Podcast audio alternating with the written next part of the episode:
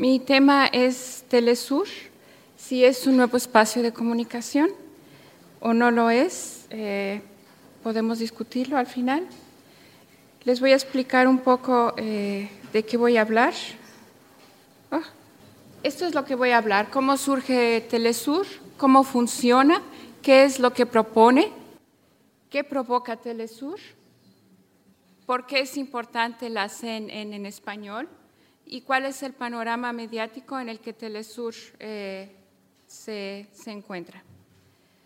La primera parte es cómo surge Telesur. Okay.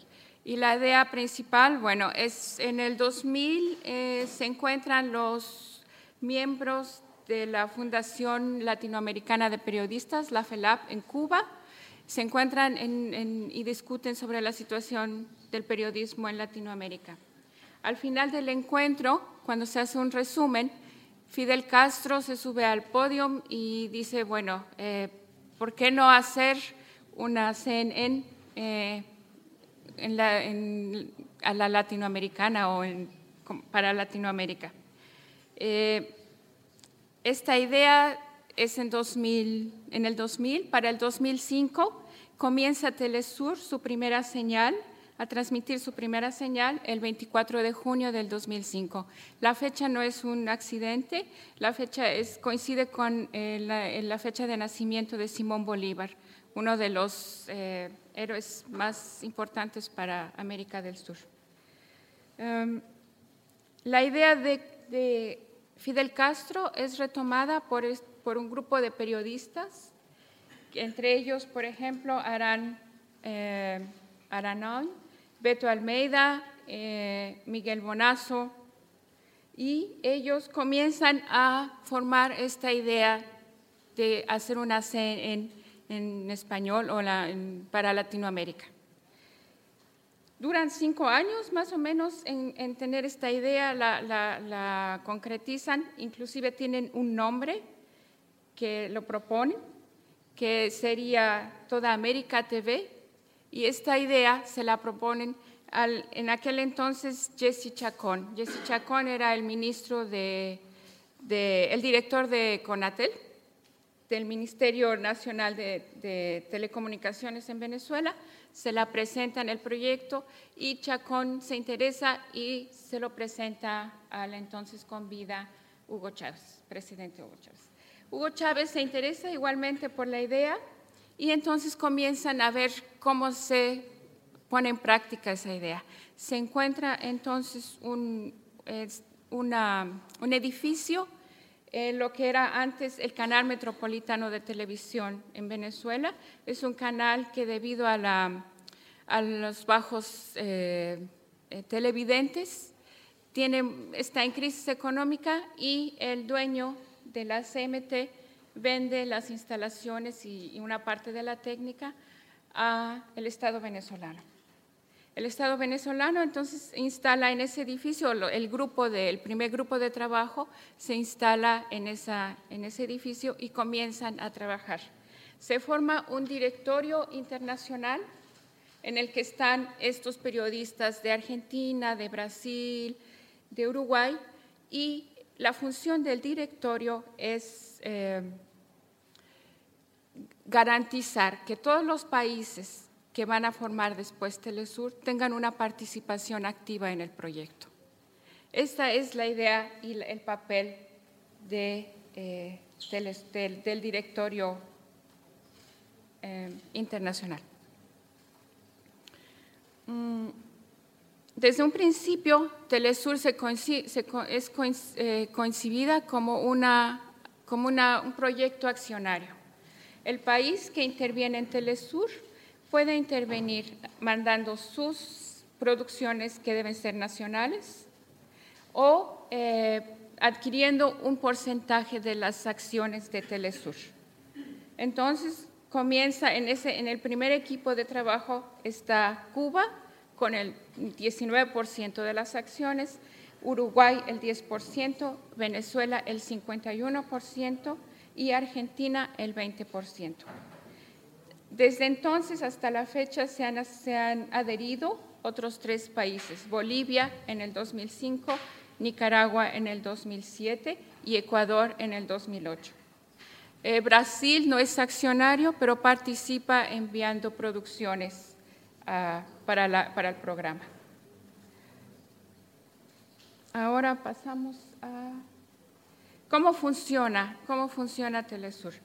Telesur tiene un grupo de corresponsales eh, de diferentes países, o sea, la mayoría viene de los países que integran Telesur. Aquí vemos que la presidenta actual de Telesur es Patricia Villegas, años anteriores fue Andrés Izarra. Su posición eh, eh, como presidente de Telesur provocó muchas discusiones a las que después regresaré. Telesur tiene entonces su señal es enviada por satélite o eh, por Internet. Y en el 2007 comienza Telesur entonces a transmitir a Cuba a través del canal 2 educativo. A partir del 2009, Telesur está presente en las redes sociales y eh, reestructura su página web. Un año más tarde, a través de la utilización de satélites, transmite a Europa y a África la señal. En el 2010 abre Telesur una corresponsalía en Damascus y eh, comienza simultáneamente una parte de sus programas a traducirlos en lenguaje para sordomudos. En el 2012, eh, Telesur amplía sus estudios de transmisión y comienza a dirigirse a un público más joven a través de programas de género y de salud que, eh, son dirigidos y para atraer también a un público más joven. En el 2013, Telesur eh, inaugura sus, sus, corresponsalías en Cairo, Brasil, China y Moscú. Llega a México el mismo año, a San México se puede recibir la transmisión a través del satélite SATMEX 6. Eh, y a partir de este año comienza Telesur a, producir, eh, a presentar su página web también en inglés. ¿Cómo o qué es, eh, qué es lo que propone Telesur? Telesur se ha cambiado en estos nueve años, su programación ha sido un cambio constante. Programas que inicialmente existían se han desaparecido y han surgido nuevos programas. Hay cuatro ejes que Telesur desde el principio hasta ahora sigue produciendo y son las noticias, eh, los temas políticos como mesa redonda, eh, temas del día, es decir, los, los, temas más importantes de cada día siguen siendo todavía un, transmitidos al día y los deportes. Estos son los pilares que Telesur eh, tiene. En, las noches, Telesur se ha concentrado a transmitir películas siempre latinoamericanas, eh, películas, reportajes, entrevistas y programas culturales. Tiene programas de Brasil que son siempre con subtítulos y eh, tiene también un programa especial sobre los Estados Unidos y se llama Estados Unidos en verdad. En Estados Unidos hay un corresponsal y informa eh, sobre temas actuales de Estados Unidos. También Telesur tiene coberturas especiales en, temas bien actuales. Por ejemplo, cuando fue el golpe de Estado en Honduras, a Manuel eh, Zelaya, Telesur fue el único programa que transmitió en vivo y sin interrupción todo lo que sucedía en Honduras. Los otros medios eh, transmitían pasajes, transmitían eh, información manipulada. Telesur ahí sí realmente eh, presentó de lo que es capaz, es decir, una, una transmisión en vivo y sin censura. Otra situación fue el duelo del presidente Chávez en el 2013 también transmitió sin interrupción y también en exclusiva, podemos decir, fue la liberación de Clara Rojas eh, en el 2008. Telesur fue el único medio, el único canal de televisión al que se le permitió transmitir la liberación. ¿Ya puedo hacer una pregunta? ¿Perdón? ¿Ya puedo Sí. ¿Qué significa en vivo todo el tiempo? Eh, la situación en Honduras duró varios días. Sí. ¿Pueden transmitir varios días solamente eso? Sí, tenían eh, corresponsales ahí, que eran dos corresponsales que se intercambiaban eh, por, por periodos de, no sé, seis, cuatro, cinco horas y transmitían todo el tiempo. Y como programa,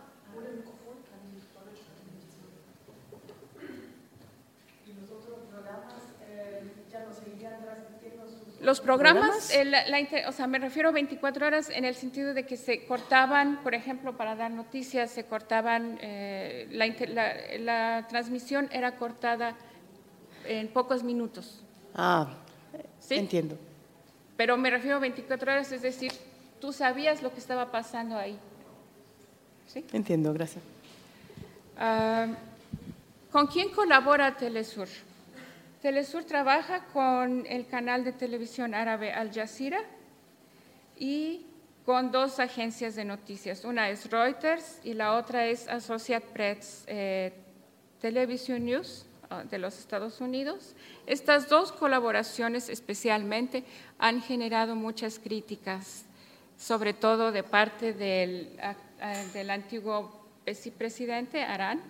Eh, esas colaboraciones con estas dos agencias de noticias ha provocado mucha, mucha crítica. ¿Cómo se financia Telesur? Telesur es financiado principalmente por el gobierno de Venezuela. También eh, los otros accionarios participan, aunque con menor eh, eh, capacidad. Y a través de publicidad. Tiene la publicidad de... eh, tiene la publicidad de, de esos dos eh, eh, eh, ministerios venezolanos, que uno es PDVSA y el otro es el Ministerio de Agricultura y Tierra en Venezuela. ¿Qué es lo que ha provocado Telesur? Cuando Telesur salió al aire, Estados Unidos, sus primeras reacciones fue vamos a bloquear la transmisión, Telesur no va a poder eh, ser recibido en Estados Unidos y si Telesur eh, habla, informa algo en contra de Estados Unidos, eh, vamos a atacar a Telesur. O sea, este es un corte de un, de un artículo de periódico, del periódico El Día en, en- España.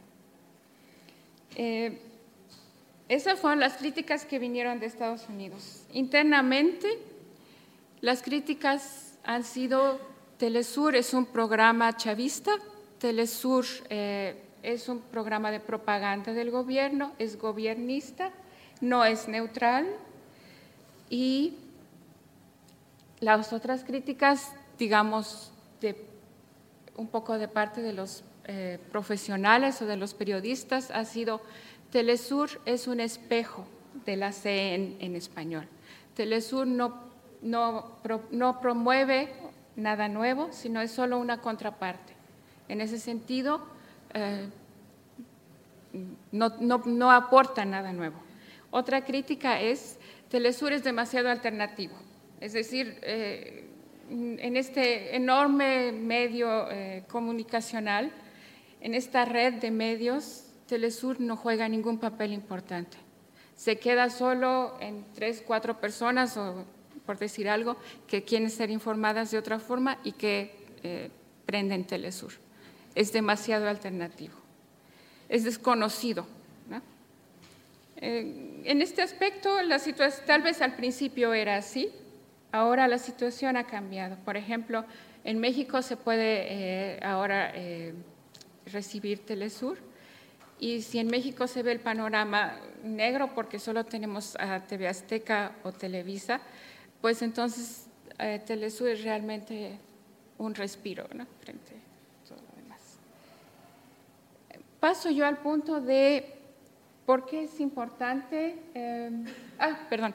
Las críticas, eh, como ya las había mencionado, es de Arán. Arán fue vicepresidente de Telesur hasta el 2007.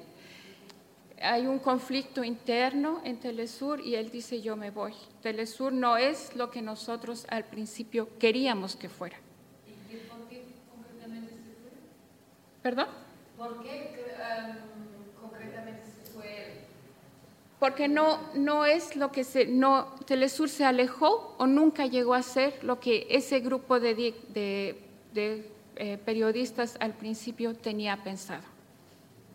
Se, le critica, como yo decía, es el contrapeso, es el espejo de la C en, español y no tiene una propia personalidad. Esas son las críticas. Eh, la otra crítica es por qué tiene que colaborar con Reuters, por qué tiene que trabajar con la, eh, con la APN, Agencia de Estados Unidos. ¿no? Son críticas que se le hacen a, a Telesur. Aquí quiero yo eh, ampliar por qué la idea surgió de ser una CNN latinoamericana. ¿Por qué es tan importante la CNN en español? La CNN en español surge en, el, en, en 1989 con un formato totalmente nuevo y es eh, transmitir 24 horas al día noticias, solo noticias, sin interrupción, con muy pocos eh, cambios temáticos, solo noticias. En aquel entonces nadie le apuesta a un proyecto así.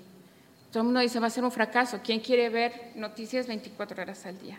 Pero se equivocan, la CNN tiene un éxito enorme. Y años después, en 1997, CNN aplica el mismo formato, pero en español. Es decir, produce noticias sin interrupción en español. Y, y, y tiene el, el, mismo reproche, eh, no va a funcionar. Pero es latina.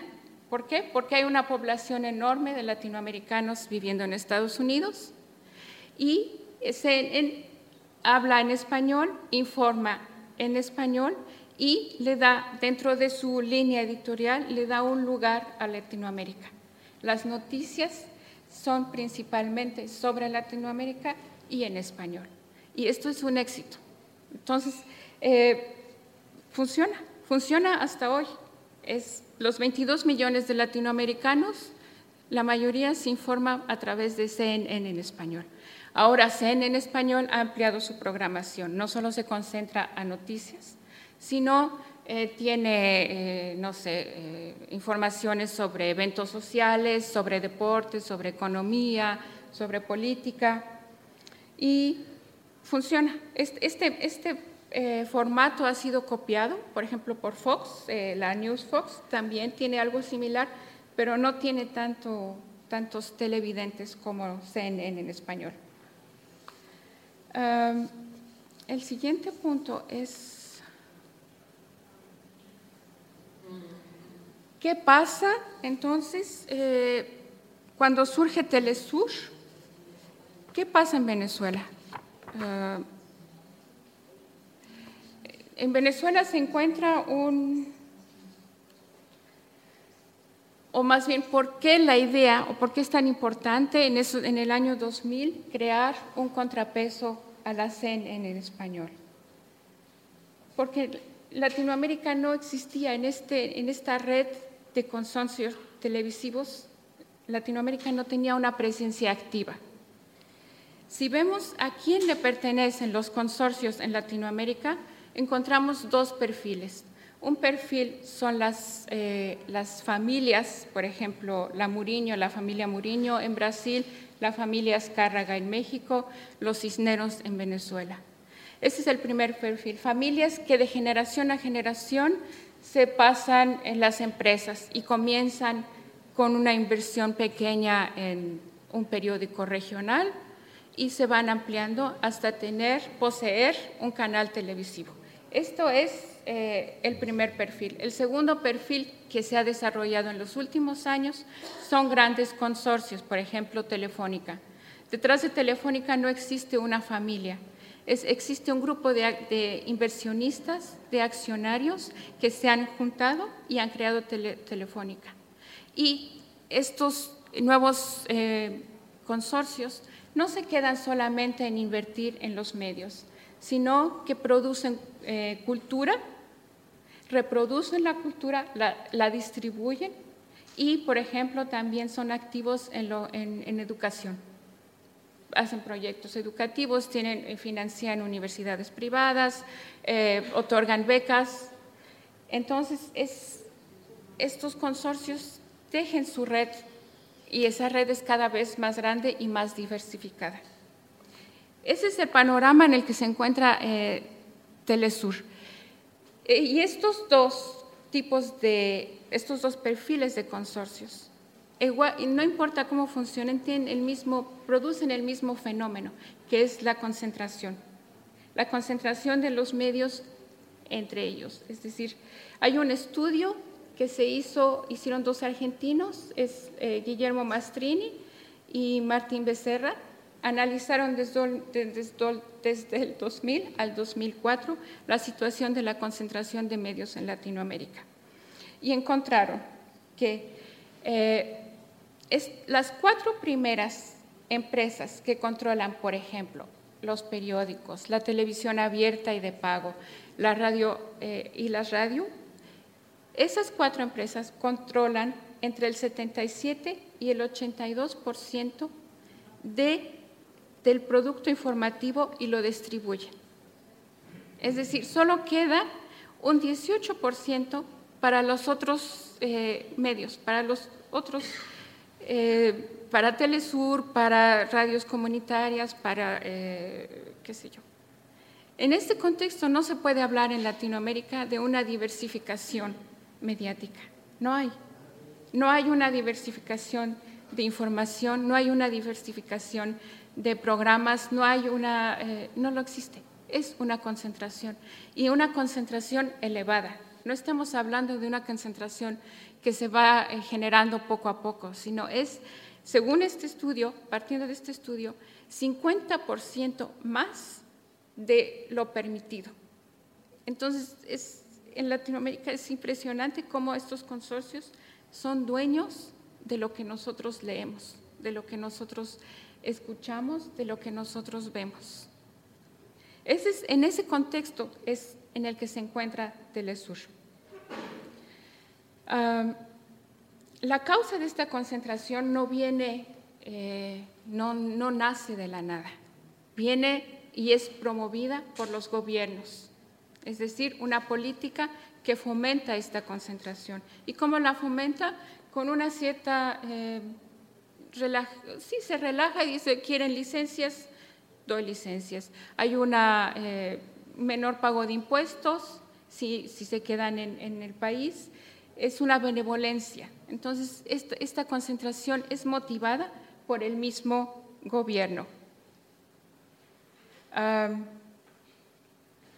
Y bueno, entonces en, esta, en estas situaciones, cuando en 2002, en el, en el 2000 comienza esta idea y tarda cinco años en madurar la idea.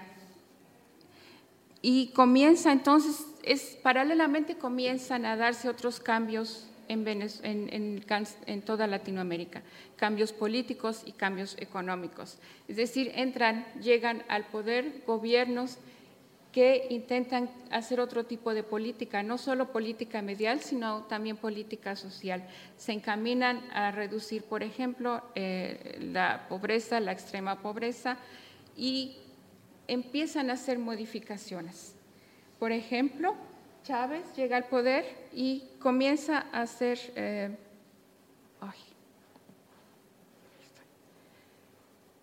comienza a hacer modificaciones en cuestión de medios. En el 2000, eh, en el 2004 se, se, establece la ley resorte y la ley resorte controla estos tres puntos. Eh, las horas de producción para producciones independientes. Ah, también hay un directorio que se debe controlar la responsabilidad social y por lo menos 60% de las producciones en televisión deben ser nacionales.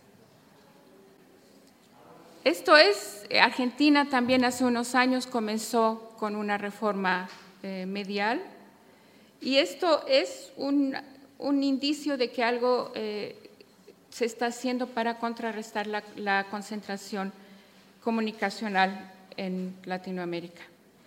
¿Qué significa producción independiente?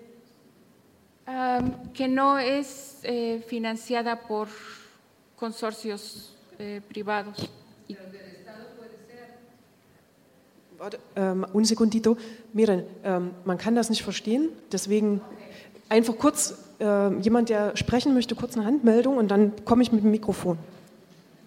Em, La pregunta fue, pero eh, dentro del independiente puede ser que los- las producciones están financiadas por el Estado. ¿Esto cuenta como independiente entonces? Independiente, independiente es que no es financiada por eh, ningún consorcio. O sea, no hay, Telefónica no da el dinero para que produzca eh, una- un documental sobre... Si el Estado venezolano está financiando una producción, eso será, entre comillas, una producción independiente. Independiente, sí. Eso lo, también, la producción, la el financiamiento que viene del Estado, pero también de eh, medios alternativos.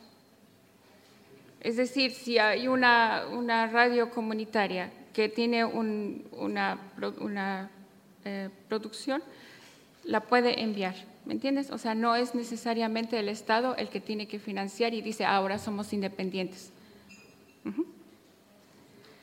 Em, y son 60% de las producciones tienen que ser nacionales. Técnicamente también en Venezuela ha habido cambios. Por ejemplo, eh, a partir del 2007 se nacionaliza la empresa de teléfonos venezolanos, la CanTV. Se empieza a dar un impulso a las, eh, radioemisoras alternativas y ahí se funda también o comienza Vive TV a trabajar en Venezuela. Y en el 2009 lanza Venezuela su primer satélite que es Simón Bolívar, el satélite Simón Bolívar. Mm, En este contexto es, es en, el que, en el que Telesur se encuentra y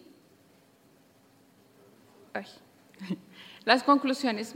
Bueno, las conclusiones a las que se llega es eh, en este contexto de mediático en el que los consorcios dominan el mercado, Telesur no, no, es, eh, no va a romper solito ese, ese bloque mediático, pero es un arma importante para contrarrestar la, la concentración, pero no es, no es la única. Desde mi punto de vista, tienen que venir también eh, iniciativas de, radio, de los medios comunitarios, de los medios alternativos. Ellos son los que tienen que informarnos y decirnos qué pasa en, en sus regiones, cuáles son sus problemas, sus propuestas. Y eh, por otro lado, son los gobiernos los que tienen que evitar que esa concentración siga creciendo a través de reformas, a través de leyes, aunque esto va a provocar críticas y se va a decir es que no hay democracia en estos países, es que se está coartando la libertad de expresión, es que entonces ya no hay, eh, eh, ya no va a haber inversiones, es que ya nos van a, dejar de, de- de ver telenovelas, ya no vamos a poder ver telenovelas y eso es cortarnos la libertad de expresión. O sea, las críticas van a ser muchas porque los intereses son muchos. Los intereses de estos consorcios, eh, por ejemplo, Cisneros. Cisneros es representante de, Co- de Coca-Cola en Venezuela. Eh, produce, eh, negocia o distribuye productos alimenticios para niños. Eh, esa parte tiene las licencias de Benevisión. O sea, son, es impresionante la forma en que ellos trabajan. Entonces, claro, llega un gobierno y dice, ahora las leyes no son así, ahora tienes que ver si, las si recibes la licencia o no. Claro, se habla entonces de que no hay libertad de expresión. Pero ¿cómo no? O sea, estamos viendo el 77 al 80% de lo que uno lee en Latinoamérica no viene del gobierno venezolano, no viene del gobierno ecuatoriano, no viene de Nicaragua, viene de estos consorcios. Y ellos deciden, hay una línea de redacción y ellos deciden lo que uno lee y lo que uno no lee. No quiero decir que Telesur no tenga una, una línea de redacción. Claro, Telesur también decide que se lee y que no. Pero la perspectiva es diferente. Tan, tan diferente como la tienen también los medios alternativos eh, y los medios comunitarios.